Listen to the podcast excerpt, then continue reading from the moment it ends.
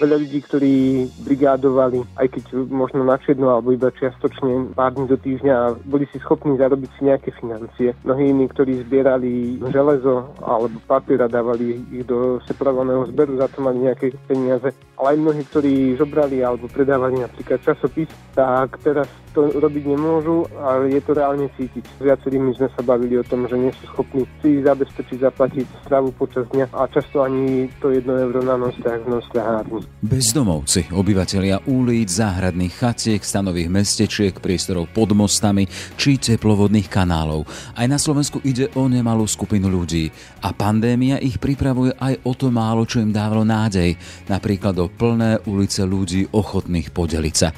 Dnes zývajú prázdnotou, Jozef Kákoš z najväčšej noclahárne pre bezdomovcov Depol Slovensko k tomu hovorí aj o novej skúsenosti týchto dní koronavírus už stíha vyrábať aj nových bezdomovcov. Teraz takisto cítime aj z naše praxe, ale aj z toho, čo hovoria ďalšie organizácie, že ľudia napríklad sú vyhadzovaní z ubytovní v meste. Opäť je to kvôli príjmu alebo nedostatku príjmu, nie sú schopní si hradiť to bývanie na ubytovne, keďže nemajú príjem. Toto začína byť veľkým problémom, že aj ku nám už prichádzajú ľudia práve takto, ktorí bývali v ubytovniach a teraz nemajú vlastne kam ísť. Nocláren pre bezdomovcov to je aj hygiena, dezinfekcia a základná zdravotná starostlivosť starostlivosť. To nie je iba miesto, kde sa ľudia vyspia, ale v tomto čase my dokážeme plniť aj priestor nejakého ochrany verejného zdravia aj ľudí bez domova, keďže meriame teplotu. Sme schopní odfiltrovať nejaké signály rizikové, problematické, zdravotné a pomôcť. A toto, ak by sme prestali fungovať, v podstate zmizne. Že mnohí ľudia bez domova zostanú odkázaní sami na seba. Nielen ľudia z ulice, ale aj systém, ktorý im pomáha, je tak odkázaný na širšiu solidaritu.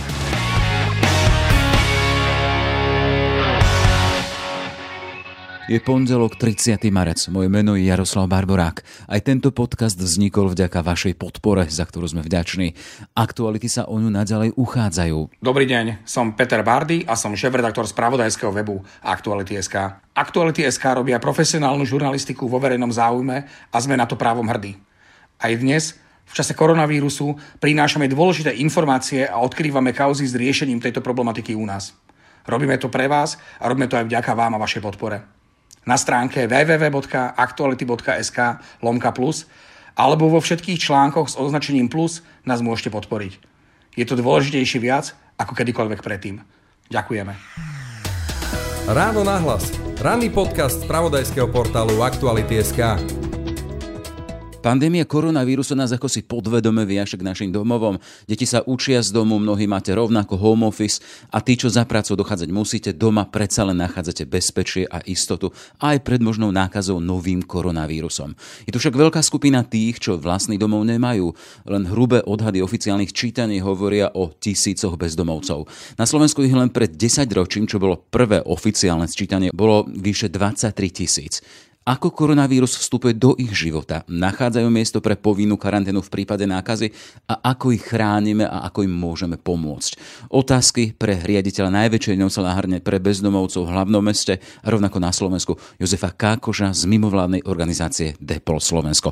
Pekný deň prajem. Pekný deň vám, dobrý deň. Pán Kákoš, zacitujem z jednej vašej výzvy z vašej sociálnej siete. Priatelia, mnohí z vás sú v súčasnosti doma, v karanténe, v bezpečí so svojou rodinou a tak je to správne, no ľudia na ulici takú možnosť nemajú. My sme naše zariadenia nezavreli a o ľudí v núdzi sa staráme aj v týchto dňoch.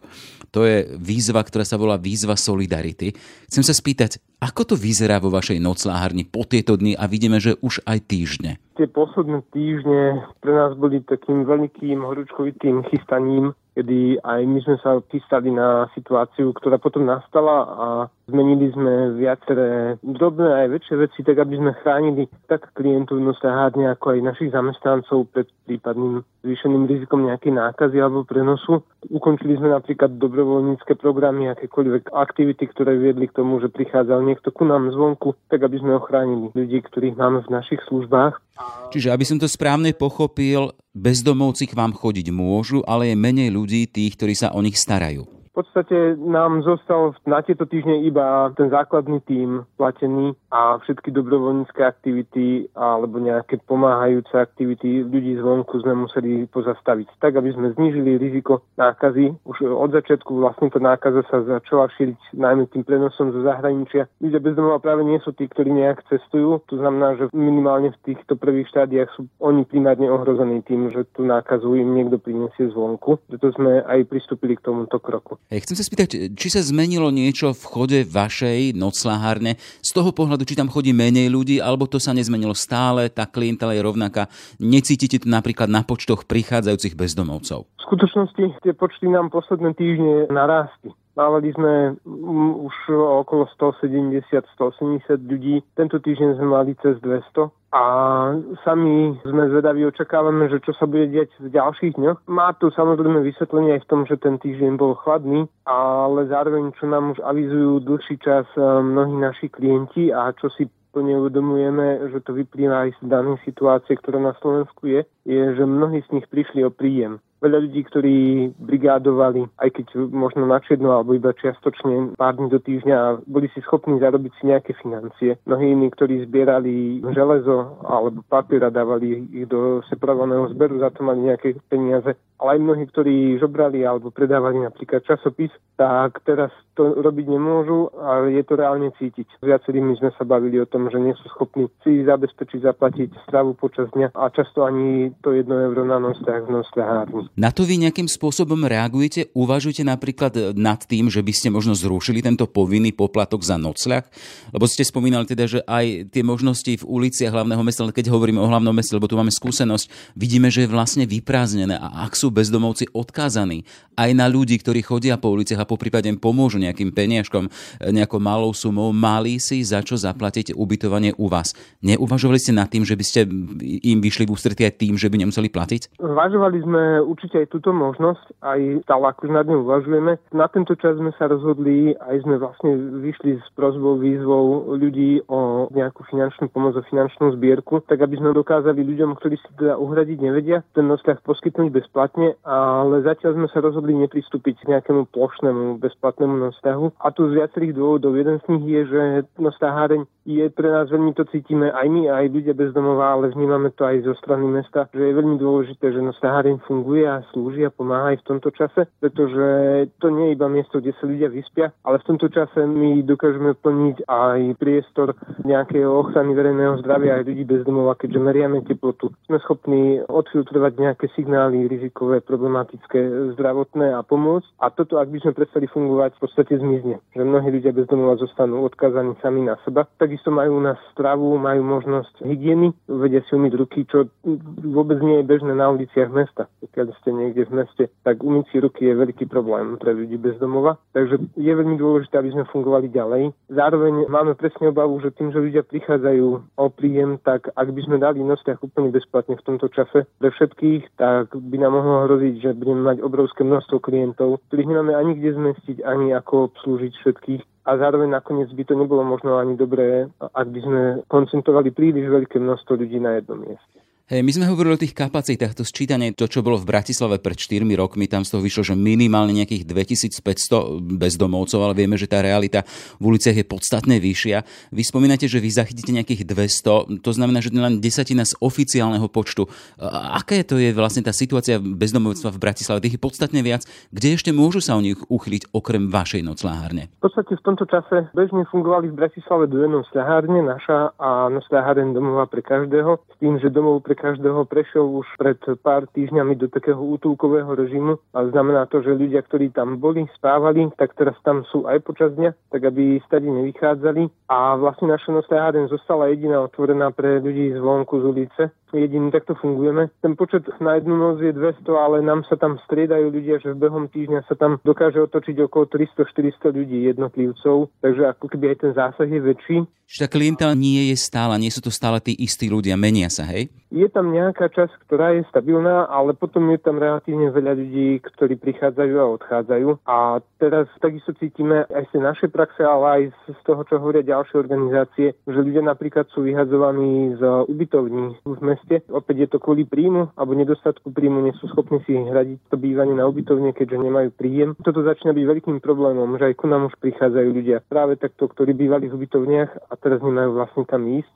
A ten problém môže len narastať, zväčšovať sa, lebo je dôležité, je to dobré, že teda nastala mimoriadná situácia, ten pohyb sa zastavil, ale zároveň platí, že mnohí ľudia, ktorí nemajú dostatočné úspory a stratili možnosť obživy, tak eh, momentálne sú vyslovene že ohrození stratou akéhokoľvek bezpečia a môže sa stať, že skončia na ulici práve v tomto najhoršom čase. Vy hovoríte o tom teda, že vy stále zostávate nocláhárňou, to znamená, že ste cez deň zatvorení, ale my sme začínali tým teda, že v tomto období nového koronavírusu a epidémie, pandémie je dôležité, aby ľudia mali aj to svoje takéto miesto, viete, kde môžu byť sami so sebou, kde sa tí po prípade pozitívne nakazení môžu aj uchýliť do karantény. To vy máte nejakým spôsobom podchytené? Existuje u vás takéto miesto, ak ste cez zatvorení? No Nocľahárni priamo máme karanténnu miestnosť a vytvorili sme ju práve na začiatku toho mimoriadného stavu pre prípad, keď by sme namerali niekomu zvýšenú teplotu. Mali sme už takéto prípady, všetko to boli angíny alebo nejaké prechladnutia, že zatiaľ je to všetko v poriadku. A zároveň sme od začiatku prosili mesto, ale aj ústredný krízový štáb o to, aby nám s touto časťou pomohol, pretože to sa netýka len ľudí, ktorí by mali ísť do karantény, lebo čakajú na výsledok testu, ktorý trvá stále, hovoríme o 48 hodinách, kedy ten človek má byť v domácej karanténe, čo pri ľuďoch bezdomova nie je možné. A oni potrebujú niekde zostať izolovaní sami s dostupnou hygienou, s základnými potrebami stravou a toto sa rozhodlo naplniť v Bratislave mesto. A zároveň je tu ešte veľké diera, ktoré tiež minimálne v Bratislave sa mesto rozhodlo, že do toho vstúpi. A to je, ak by sa vyskytli pozitívne prípady medzi ľuďmi bezdomova, ktoré by vlastne nepotrebovali hospitalizáciu, lebo ten prie priebeh by bol mierny, tak aj títo ľudia potrebujú byť niekde v karanténe a vyliečiť sa, aby boli v bezpečí a aby mali o seba postarané. Takže toto je to, čo mesto zatiaľ na seba prevzalo a za to sme veľmi vďační. A problém je, že takéto miesta by mali vzniknúť v podstate v každom minimálne krajskom meste, lebo tá komunita ľudí bezdomová možno v Bratislave je najväčšia, ale každé krajské mesto má nejakých pár sto ľudí bezdomova, ktorí potrebujú takúto pomoc. Poďme ešte tým opatreniam. Čiže človek, ktorý k vám večer príde na prespanie, čo všetko musí absolvovať, aby mohol u vás prespať? A to zapýtam v kontexte naozaj tej existujúcej pandémie. Čo sa zmenilo? U nás my sme mávali vždycky takú čakáreň, kde ľudia mohli zostať v zime dve hodinky, v lete hodinku predtým, ako sme otvorili, sedieť v teple a počkať do otvorenia, kto prišiel skôr. Tuto sme museli zrušiť, keďže sa tam tiesnilo väčšinou okolo 30-40 ľudí v jednej miestnosti dve hodiny, čo z bezpečnostného hľadiska nebolo vôbec v poriadku, takže momentálne je čakárne zatvorená, ľudia čakajú vonku, musia udržiavať rozostup od seba, tak aby boli v bezpečí. Keď vstúpia dovnútra, musia používať rúško. Každý u nás, kto spí, je to teraz povinnosťou, musí si nasadiť rúško, mať rúško na sebe s tým, že práve aj kvôli tam smerovala tá výzva solidarity, že vďaka mnohým darcom sa nám podarilo nazbierať dostatok rúšok, aj vďaka podpore mesta, ktoré nám poskytlo rúška. A človek si musí dezinfikovať ruky, máme tam dezinfekčné mydlo priamo e, pri vstupe, odmeria si teplotu a potom v podstate ten beh je viac menej rovnaký, ako bol predtým, že zoberie si svoje veci, ide na svoju posteľ, má priestor e, sa osprchovať, umyť, na večera sa naraňajkovať sa a potom si oddychnúť, pozrieť si možno televíziu. Čo ešte v praxi sa zmenilo, je, že na viacerých miestach v Nostahádni máme dezinfekčné mydlá alebo tie dezinfekčné gély alkoholové na chodbách a na takých miestach, kde sa vstupuje do spoločných priestorov, ktoré ľudia aj naši kolegovia môžu používať. Kolegovia zároveň používajú respirátory, okuliare a máme aj nejaké ochranné odevy, pokiaľ by to bolo potrebné. Vždycky po desiate, ako sa zatvára Nostaháreň, tak sa teraz dezinfikujú kľúč kľúčky, dezinfikujú sa spoločné priestory a toto sa opäť potom opakuje ráno o 7,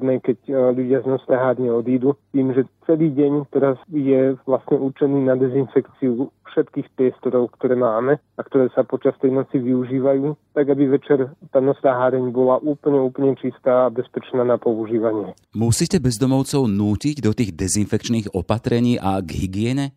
Ľudia bezdomova sú úplne že bežní ľudia ako my ostatní. Aj včera, keď som šiel častiami Karlovej vsi, videl som ľudí vonku, ktorí boli s rúškami a niektorí, ktorí boli bez rúšok tak je to aj medzi ľuďmi bezdomova, že niektorí si z toho ako keby nič nerobia. U nás sú nutení tie rúška používať, lebo ináč by sme im mohli odoprieť tú sociálnu službu. Takže no, robia to, aj keď niektorí teraz donútenia, ale mnohí to robia vyslovene dobrovoľne a zvyšila sa u nich snaha o hygienu, lebo aj oni vnímajú ten tlak a riziko nákazy a boja sa jej a zároveň si veľmi uvedomujú, že sú ako keby o mnoho menej chránení ako my ostatní, pretože nemajú cez deň možnosť zatvoriť dvere na svojom byte alebo na svojom dome a nemajú možnosť skryť sa večer vo svojom priestore, kde sú len oni alebo oni so svojou rodinou. Keď sú cez deň vonku, sú vo verejnom priestranstve, keď sú večer v našej nosahárni, nie sú sami na izbe. Sú tam s ďalšími ľuďmi takže musia dodržiavať o mnoho ako keby prísnejšie hygienické návyky a viac si umývať ruky, aby, aby boli v bezpečí. Ale vnímajú to a cítia to ohrozenie aj oni sami.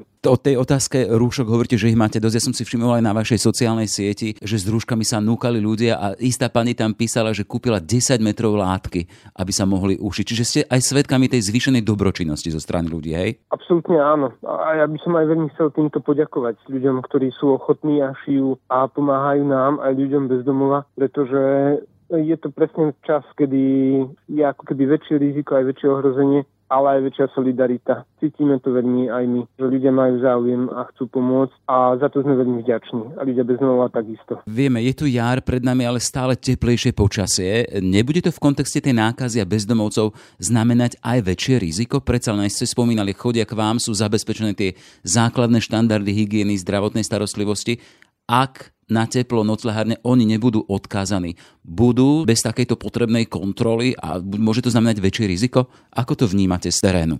Očakávame no, práve, že v tých ďalších mesiacoch, že ten počet ľudí, ktorý bude nocľaháren využívať, sa veľmi nezníži. Že tie čísla, ako bežne smerom k letu nám postupne klesali, tak tento rok práve kvôli nákaze a kvôli tomu, že mnohí ľudia bezdomova nie sú schopní si zabezpečiť eh, tú stravu sami, preto aj na Sahárení eh, je dôležitým miestom, kde môžu prísť a kde sa môžu nájsť na večere na ranejkovať, tak to očakávanie je, že nám práve že ten počet zostane relatívne stabilný okolo 200 aj najbližší mesiac, dva, aj napriek tomu, že teplota bude stúpať. A vnímame to aj presne kvôli tomu, že v tej terénnej práci, ktorú robíme, tak aj terénna práca vlastne naša sa pretransformovala primárne na distribúciu stravy a vody a rúšok, prípadne gelov dezinfekčných, pretože v tomto čase nie je možné vybavovať lekárov, nie je možné vybavovať úrady a ľudia o to ani nemajú záujem. Primárne teraz majú skutočne problém s tým vôbec si zaplatiť niečo,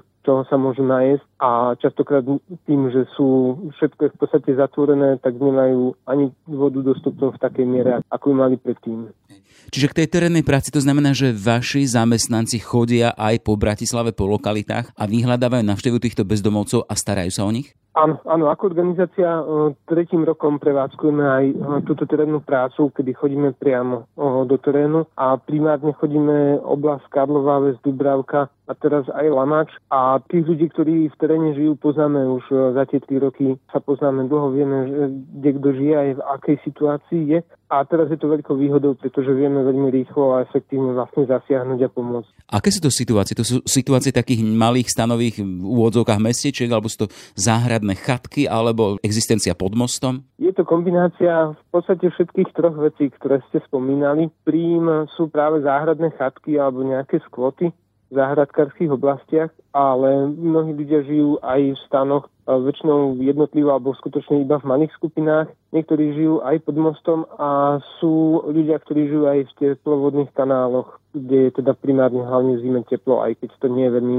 pekné miesto, príjemné miesto na život. Takže tá variácia je veľká. Našťastie Bratislava netrpí nejakým veľkým počtom ľudí, ktorí žijú úplne priamo na ulici, ako je to možno v iných európskych mestách aj keď aj takýchto sa dá nájsť alebo stretnúť. Z toho kontaktu s nimi? Bezdomovci sa obávajú aktuálnej situácie, alebo to skôr to, že nemajú čas obávať sa, musí zabezpečovať tie svoje základné životné potreby, e, či už stravu, či nejaké to malé prostriedky na živobytie. Určite sa obávajú aj nákazy a vnímajú aj výrazné stiaženie týchto základných potrieb dostupnosti, pretože nie je to len teda o tom, že tých financí nie je toľko, ako bolo predtým, že si nedokážu zarobiť na brigádach podobne ako predtým, ale zároveň napríklad, ak nemajú rúško, nepustia ich do obchodu, nepustia ich do lekárne, nemôžu ísť mestskou hromadnou dopravou. A to im výrazne, výrazne stiažuje vôbec fungovanie. Oni sú odkázaní práve na tú komunitu okolo, že nevedia sa odstrihnúť priamo preto aj tou našou snahou je e,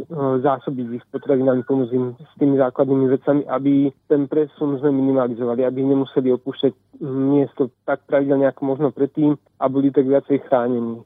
Pán Kakoš, e, doteraz sme vykresovali takúto kritickú a vážnu situáciu v Bratislavskej ulice, ale máte, alebo je niečo, čo vám dáva nádej, vám, ktorí robíte s bezdomovcami, že tá situácia sa môže zlepšiť? To vidíme solidaritu medzi ľuďmi. To, to je niečo, čo to nám vrieva nádej. Vidíme, že ľudia sú ochotní pomôcť, sú ochotní pomôcť nám, sú ochotní pomôcť predajcom notabene, ktorí sú veľmi zasiahnutí touto situáciou takisto. Vidíme takisto, že mesto má veľký záujem a takisto aj mnohé mestské časti a hľadajú sa spôsoby, akými sa dá pomôcť ľuďom bez domova v hlavnom meste. Spájajú sa organizácie a tvoria sa iniciatívy, snaha v podstate tú tému tlačiť, aby ľudia bez domova boli chránení. To sú všetko signály, aj teda pomalinky konkrétne výsledky tých aktivít, ktoré mne osobne dávajú nádej, že túto situáciu zvládneme a že môže pomôcť aj do budúcna, že tie siete a, a tá solidarita zostane zachovaná a budeme tak vedieť možno v budúcnosti pracovať ešte lepšie a efektívnejšie a možno s väčším zázením, s väčšou podporou ako doteraz. Toľko teda e, Jozef Kákoš, riaditeľ Depol Slovensko. Želám si teda, aby tá situácia bola len lepšia. Všetko dobre prajem. Ďakujem veľmi pekne aj ja. Ráno nahlas. Ranný podcast z pravodajského portálu Aktuality.sk. Sme v závere. Aj tento podcast vznikol vďaka vašej podpore. Aktuality sa o ňu uchádzajú naďalej. Dobrý deň, som Peter Bardy a som šéf-redaktor spravodajského webu Aktuality.sk. Aktuality.sk robia profesionálnu žurnalistiku vo verejnom záujme a sme na to právom hrdí. Aj dnes, v čase koronavírusu, prinášame dôležité informácie a odkrývame kauzy s riešením tejto problematiky u nás. Robíme to pre vás a robíme to aj vďaka vám a vašej podpore na stránke www.aktuality.sk lomka plus alebo vo všetkých článkoch s označením plus nás môžete podporiť. Je to dôležitejšie viac ako kedykoľvek predtým. Ďakujeme. Pekný deň želá Jaroslav Barborák. Všetky podcasty z pravodajského portálu Aktuality.sk nájdete na Spotify a v ďalších podcastových aplikáciách.